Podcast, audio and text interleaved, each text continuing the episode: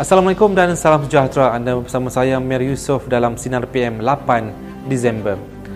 Hari ini Speaker Dewan Rakyat Datuk Azhar Azizan Harun menegaskan beliau tiada kuasa menyegerakan usul undi tidak percaya terhadap Perdana Menteri Tan Sri Muhyiddin Yassin di Dewan Rakyat. Namun katanya beliau telah melakukan penyelidikan berkaitan isu itu di negara-negara yang mengamalkan sistem Westminster seperti di Malaysia. Soal sama ada Muhyiddin mempunyai sokongan majoriti atau tidak boleh juga dibuktikan di luar parlimen. Sebelum ini, Presiden PKR Datuk Seri Anwar Ibrahim mendakwa mempunyai sokongan kukuh untuk menjadi Perdana Menteri tetapi beliau membuktikan dakwaan itu. Begitu juga dengan veteran UMNO Tengku Razali Hamzah turut mencabar Muhyiddin untuk membuktikan sokongan majoriti yang dimilikinya. Kita beralih ke perkembangan politik di Perak.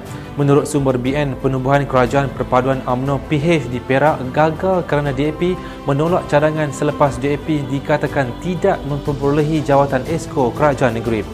Memetik sebuah portal berita, sumber itu sebagai berkata, cadangan itu dikemukakan sebagai langkah menangani tindak balas pengundi Melayu namun ditolak oleh DAP. Menurut sumber itu lagi, UMNO BN bersetuju memperuntukkan jawatan esko kepada PKR dan Amanah tetapi bukan untuk DAP. Keputusan itu menyebabkan separuh daripada 25 adun UMNO Perak menandatangani memorandum menolak penglibatan DAP dalam kerajaan perpaduan UMNO BN bersama PH seperti yang dicadangkan. Ini kisah menjelang PRU 15. Pemimpin PAS Kelantan dikatakan meremehkan kenyataan UMNO negeri itu yang memberi kata dua untuk meletakkan calon di semua kerusi DUN dan Parlimen pada PRU 15. Setiausaha PAS Kelantan Encik Abdullah Mat Nawi berkata pihaknya tidak akan membuat kritikan balas bagi mengelak keadaan menjadi tegang. Sebuah portal berita melaporkan Encik Abdullah sinis menggunakan us, uh, isu usul di Perak sebagai bukti PAS kadangkala lebih kuat menyokong UMNO berbanding kalangan penyokong parti itu sendiri. Sebagai contoh dalam krisis di Perak, semua adun PAS menyokong usul undi percaya yang dibawa oleh UMNO sedangkan Adu UMNO sendiri tidak menyokong usul yang dibawa oleh mereka. Nampaknya makin rumit pertelingkahan politik dalam sehari dua ini. Okey, selain kisah politik, jangan kita lupakan kes COVID-19 di negara ini. Ahli Parlimen Gua Musang Tengku Razali Hamzah seperti dalam sebuah laporan portal semalam meragui jaminan keselamatan terhadap vaksin COVID-19. Menurutnya, kerajaan perlu meneliti semula penggunaannya sebelum digunakan secara meluas di negara ini.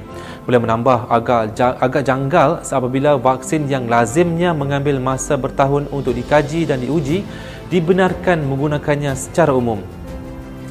Boleh juga memberi contoh beberapa negara yang menggunakan vaksin COVID-19 dan dikenakan tindakan undang-undang gara-gara kesannya terhadap pengguna. Kita beralih ke berita terakhir. Mahkamah Persekutuan hari ini menolak permohonan semakan dikemukakan oleh bekas pegawai polis uh, unit tindakan khas UTK Azilah Hadri bagi mengetepikan sambitan sulta hukuman mati kerana membunuh wanita Mongolia Altuntuya Sharibu. Dengan perintah itu, hukuman gantung yang diputuskan terhadap Azilah kekal. Hakim Besar Melaya Tan Sri Azhar Muhammad yang mengetuai panel lima hakim persidang memutuskan demikian secara bersebulat suara selepas berpuas hati bahawa Azilah tiada alasan kukuh bagi membolehkan mahkamah membenarkan semakannya. Azilah memfailkan permohonan itu semakan pada 5 Disember tahun lalu bersama akaun berkanun setebal 32 muka surat yang mendakwa arahan itu membunuh Altan Duya adalah daripada Datuk Seri Najib Tun Razak yang ketika itu menyandang jawatan sebagai Timbalan Perdana Menteri. Jadi itu saja Top 5 News pada hari ini.